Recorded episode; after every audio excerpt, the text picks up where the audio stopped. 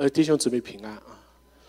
呃，我有一次啊，就是我谈到要今天就是说谈到地方教会的历史的时候，呃，我就有一段历史非常的清楚，就是尼托森弟兄去英国找十八个弟兄的时候啊，他问十八个弟兄，就是说整本圣经最难应验的那节是什么？后来十八个弟兄跟他两个同时，呃，就说到就以弗所书第四章的第十节，今天就小安牧师讲的，啊，他说是的，有使徒，有先知，有传福音的，有牧人和教士，就是我要成全圣徒，各尽其职，建立基督的身体。他说这一节圣经是最难最难应验的，但是他们在讲的时候没有一个方法，啊，根本没有一个方法。后来我回想。地方教会的历史的时候，这是我也跟神的仆人朱建牧师在交通的时候，有一个回顾，有一个反思，也有一个展望，啊，就分三段我来讲。我首先呢，就是讲到从三源河流，啊，有三个源源流，在教会两千年的道统的历史中，有三个源流，但是从来没有河流过。从初代教会发出的三条流，一直教会的两个、三个两千年的历史中间，从来没有河流过。我很关键的一点就是在末世的时候，是不是能够归元、能够河流，重在那个流，我是这么看。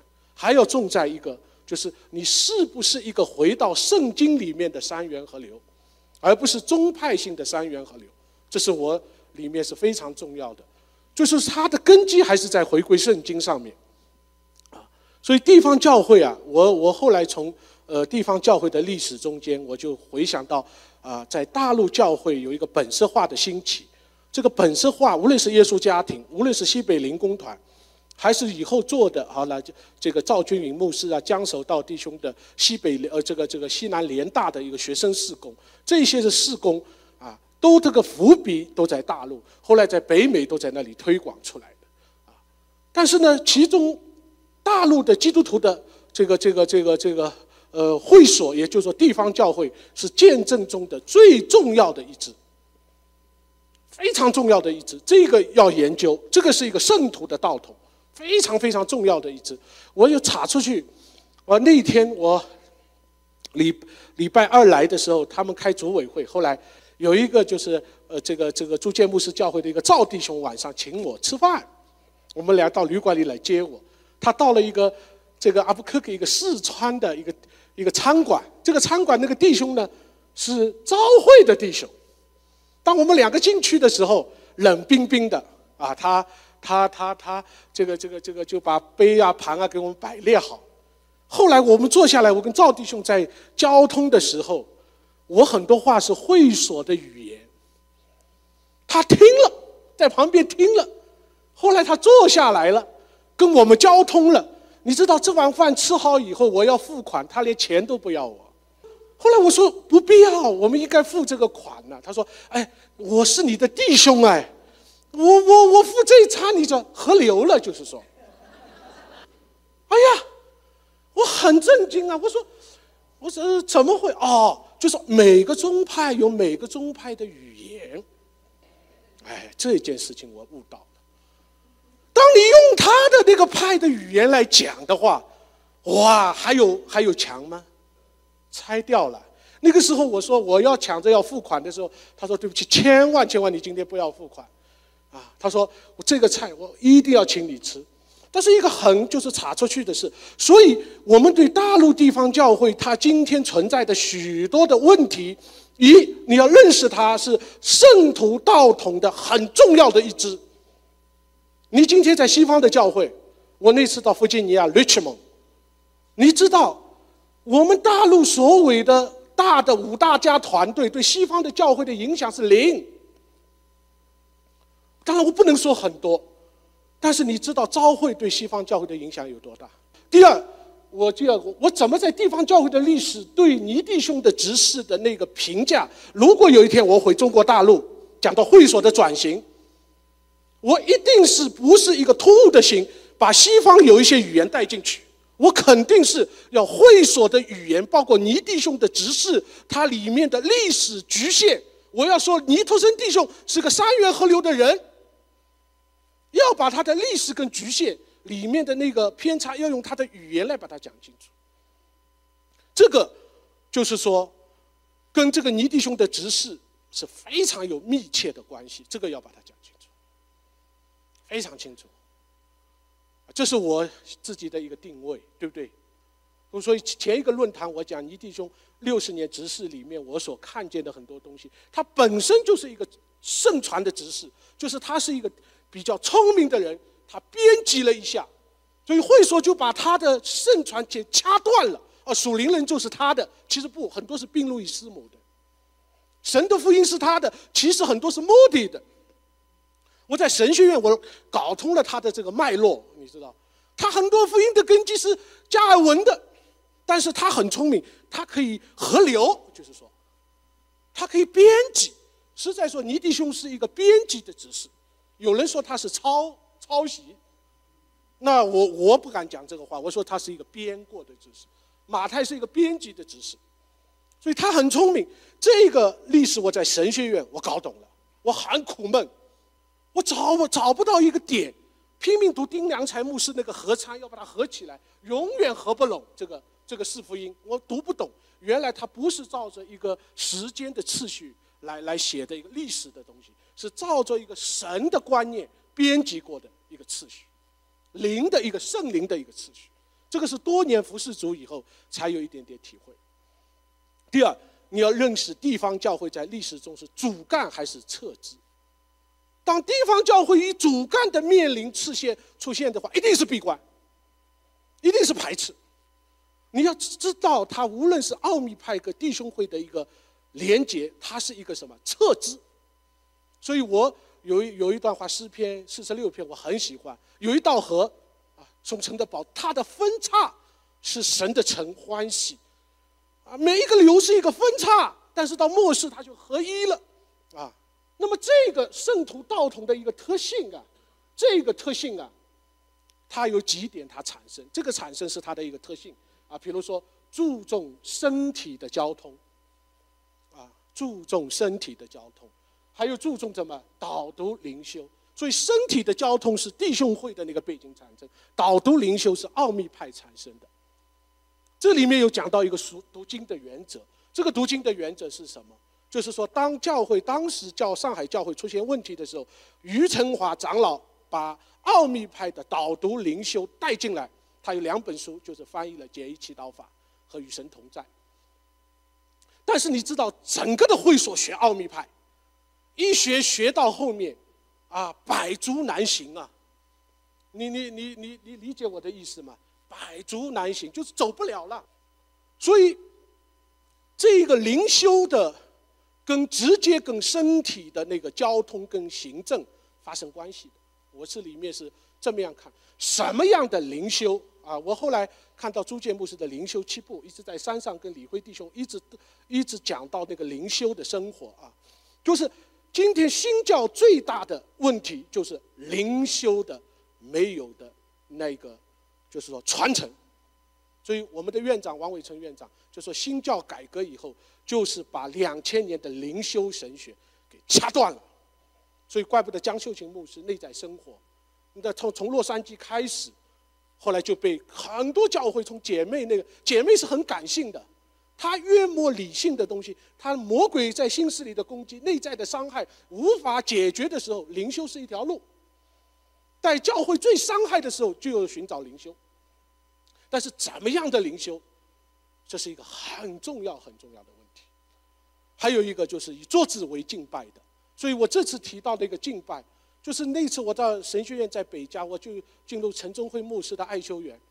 我觉得今天桌子的敬拜跟宝座面前的敬拜，那个那个那个李辉弟兄呃弟兄提到阿哈普。I hope 那个我也去过，那个神是有一位情感的神，你注入到那个情感的流的那个敬拜当中的时候，我觉得很多的东西就问题就解决。但是你怎么来把他那个好的东西把它传承下来？我非常盼望的就是哥林多前书第十四章运用恩赐的聚会。啊，很多人说这是团契，我认为这是一个流的聚会。这个流的聚会啊。怎么样在现在的教会中产生？这个跟安提阿斯故有关系。其实，杰夫我不知道他的背景如何，所有的提问和分享，所谓叫分享的交通，初代教会就是说教会会所的历史老早就有了。所以在保护其这个这个这个这个教会的特性的同时，安提阿是一个出门徒、出工人的一条路。这个三源河流跟安提阿的关系，这要大家要静下心来，好好的在那里研究和在那里在主面前寻求。啊，对不起。所以你看到这个这个这个这个这个起源呢？会所地方教会的起源，当然受何寿恩教师的影响很大。何寿恩本身是受敬前运动会和开西聚会的影响很大。啊，这两个，所以一个是敬前运动，一个是开西聚会的影响很大。啊所以它的区别于宗派机构，它是从家中开始的。所以整个的大陆的教会，我说不是家庭教会，是神的教会在家中聚会。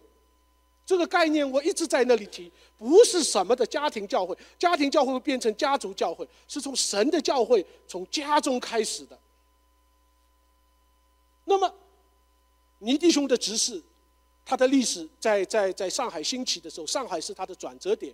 福州是他的起源地，上海到了上海，他的转折了。他一个是他有很强的改革中的福音的神学，所以我到了到了大陆来的时候，一个是清教徒的盟约跟改革中，所以今天地方教会在所有的真理的根基上，就是把这个两个衔接给断了，所以朝会才会出现东方闪电，这是中国教会历史上最邪恶的一角。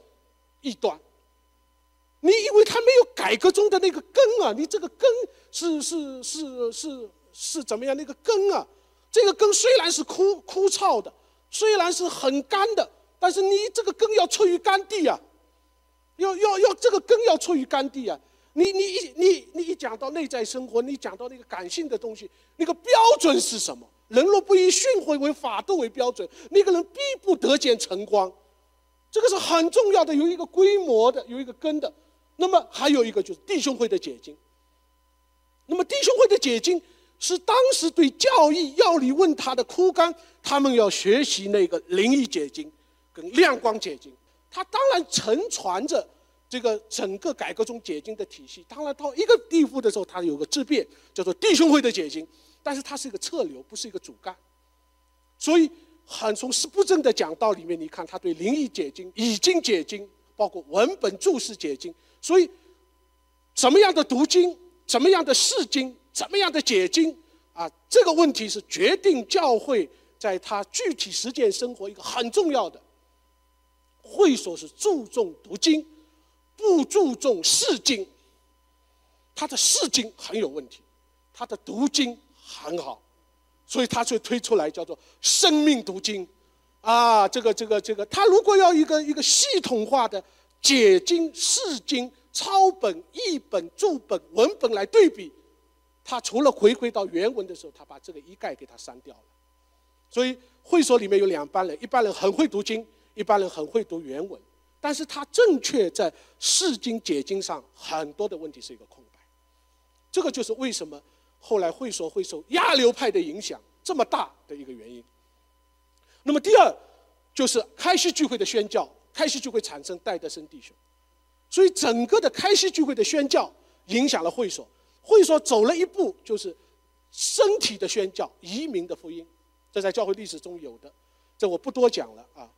这还有就是什么奥秘派的灵修，但是这个奥秘派的灵修，它整个的一个。灵修的历史中间的盛传，啊，它只取了当时的很小部分的奥秘派，就是像奥古斯丁啊，呃，不是不是这个劳伦斯弟兄啊，感恩夫人啊，这个这一条线，啊，所以导读运动是基于简易祈祷法而开始的。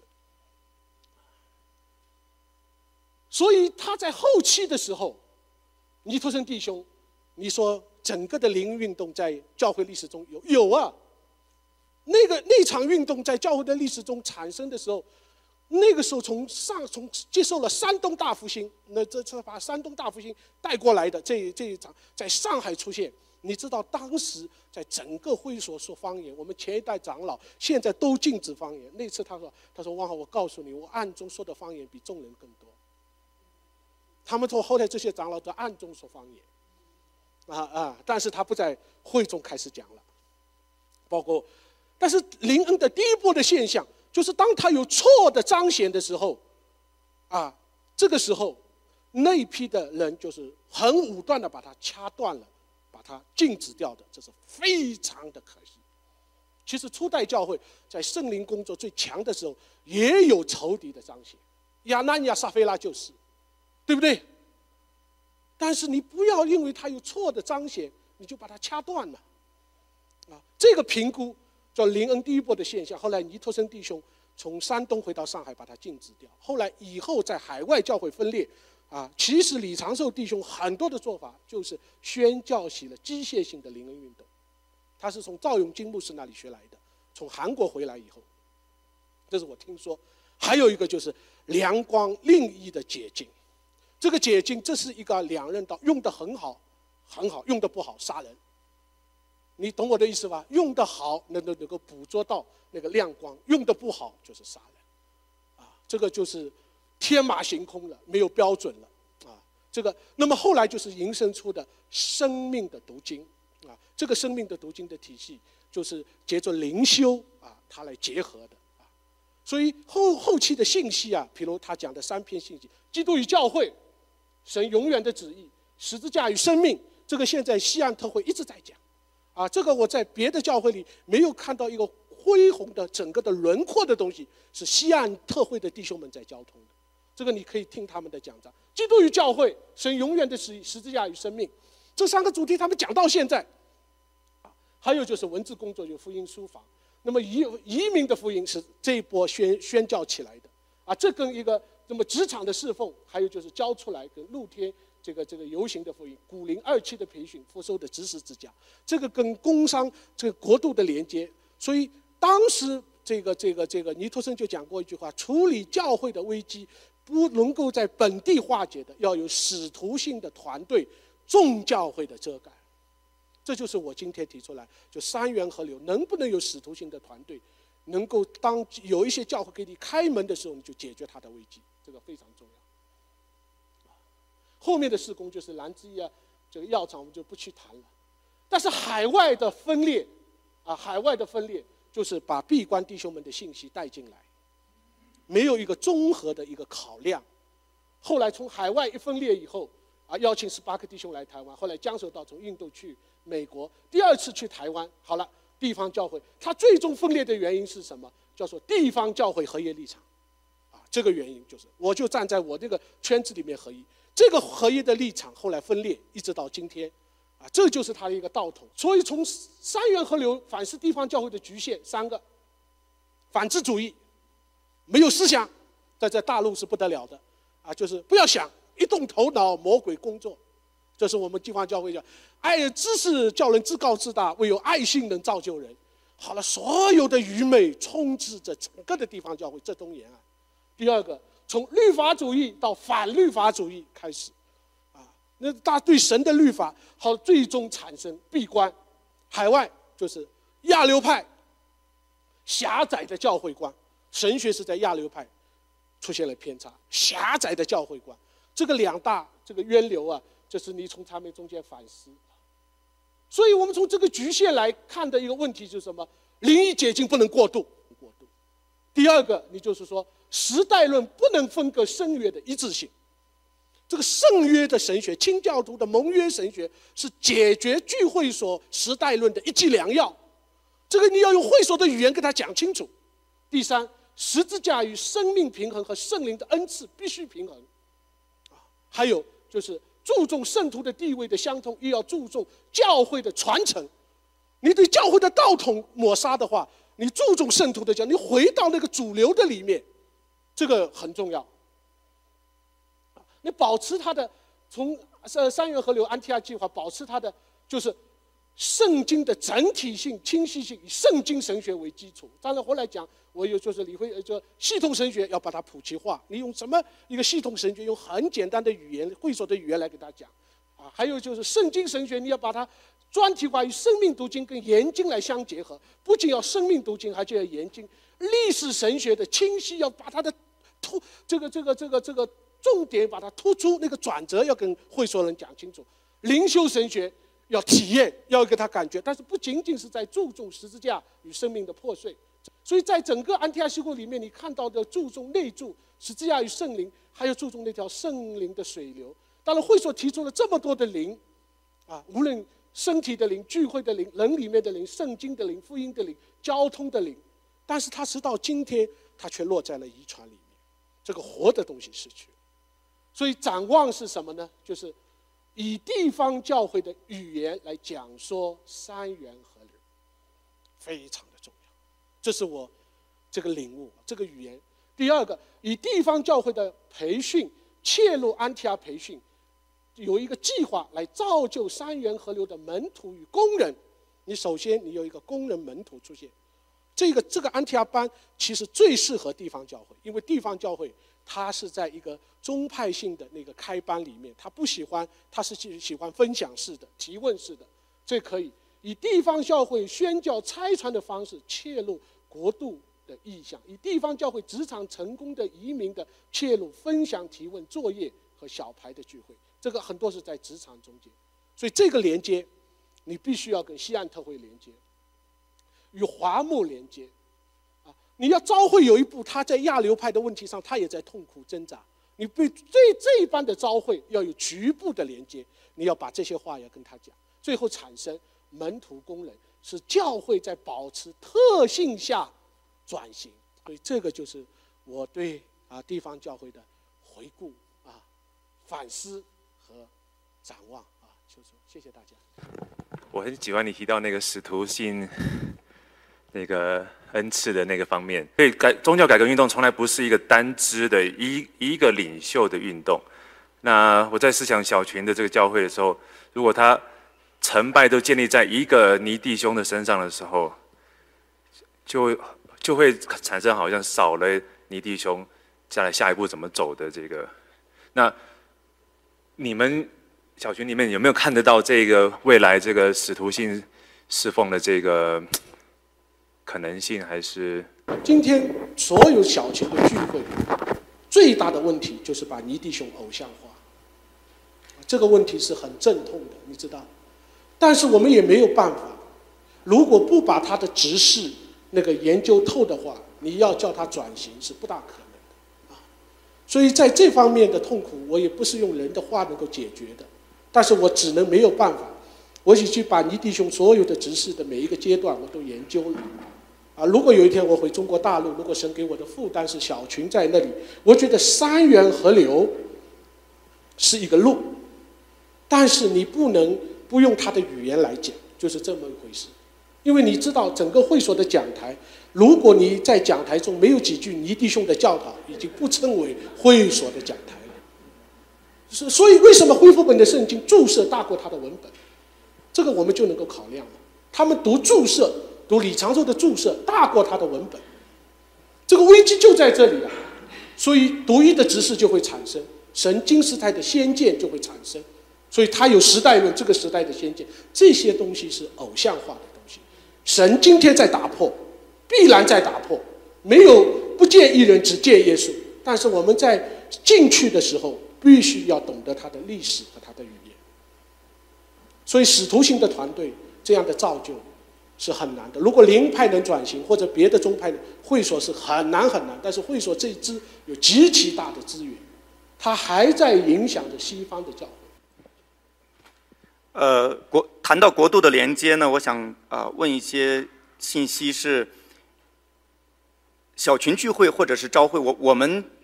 有的时候信徒就把它直接说成是一一个小群教会召会。那么国度连接当中怎么样去说能够在一起合源或者在一起同工？呃，因为他们会反对牧师制，他们会说我们的祷告没有力量，我们在讲道中不回应阿门，我们的诗歌没有声音，然后他们的聚会时间等等的，就是会跟我们对立。我们也愿意接纳，然后我们的信徒也会出现说看整个的。历史的资料说，他的神学观，他的啊三一神论啊，基督的位格，还有他们的传承现在的一个问题，那导致了现在就彼此是排斥的。对召会，我们可以局部的连接。我你听懂了这个“局部”两个字？因为我知道，当他一个神学在错谬的时候，他也在有一批人在思考。在这些人当中能够连接。如果陷得太深，那不必要去碰了。这个我的观念就是说，那不必要，你不能拉他，反而陷进去。但是有一件事情，就是现有那批老的原来的地方教会的那个转型太重要。我是注重在这一班的那个、那个、那个转型，他、他的。所以你如果说对于牧师制度哈，或者说呃这个这个祷告的方式，这都不难解决。这这个解决的关键就是他接纳不接纳你的工作，这接纳不接纳你的工作，当他能够开门向你接纳的时候，这都不是问题。就是我我觉得就是说，当会所有一些工人跳出来的时候，哎，他的用处远比某一个宗派还要好。我举个例子，于洪杰就是一个例子，陈瑞珍就是一个例子，蔡国文牧师就是一个例子，对不对？所以，在这个这个这个一个体系当中的一个认知，非常非常的重要。这个是一个我们说里面一个感觉了，就是非常的微微妙的一件事情。呃呃，谢谢呃王弟兄。那有很多人是从小群的背景出来的，啊，好像呢不多的人像你一样，是仍旧在里面和外面之间，希望找到一条路。那呃，你可不可以简单的谈一谈？就是当李辉弟兄去，你介绍他去，在会所的中青年这个背景来给他们谈的时候，你发现是在哪一个结合点或者哪一个切入点，引起了他们对三元河流也好、国度连接的意向，觉得有一些的出路。主要就是下一代的年轻人，他们已经不满足整个的反智主义跟律法主义、闭关主义在整个教会的蔓延。因为现在的网络，他接受的东西太多，所以好好好好多人跟我交通，是不是接触唐崇荣牧师的归正，还是林慈行牧师的改革中？后来我没有，当然照着我的观点，我没有赞同这个观念。我因为太快了，这一块势必造成原来的那批长老跟年轻人的对立，教会又一次的分裂。你知道，我们不愿意看到这样一次的分裂。所以我觉得后来这批人叫李辉弟兄第一次聚会，下面还有人质疑的。他第二次聚会，几个长老，他里面有点柔软，他说或许这是一条。所以在我那个服饰的教会，他在读经也出现了一个没有路的时候，他们去香港来探究了。你他们知道去香港开会回去要给人骂的，你知道吧？是第他们是吃螃蟹的人呢，呃，这个非常有意思的啊。我我我觉得还是年轻一代不满足这个这个这个这个这个三个渊流的在教会的蔓延。就是说他们必须要转型。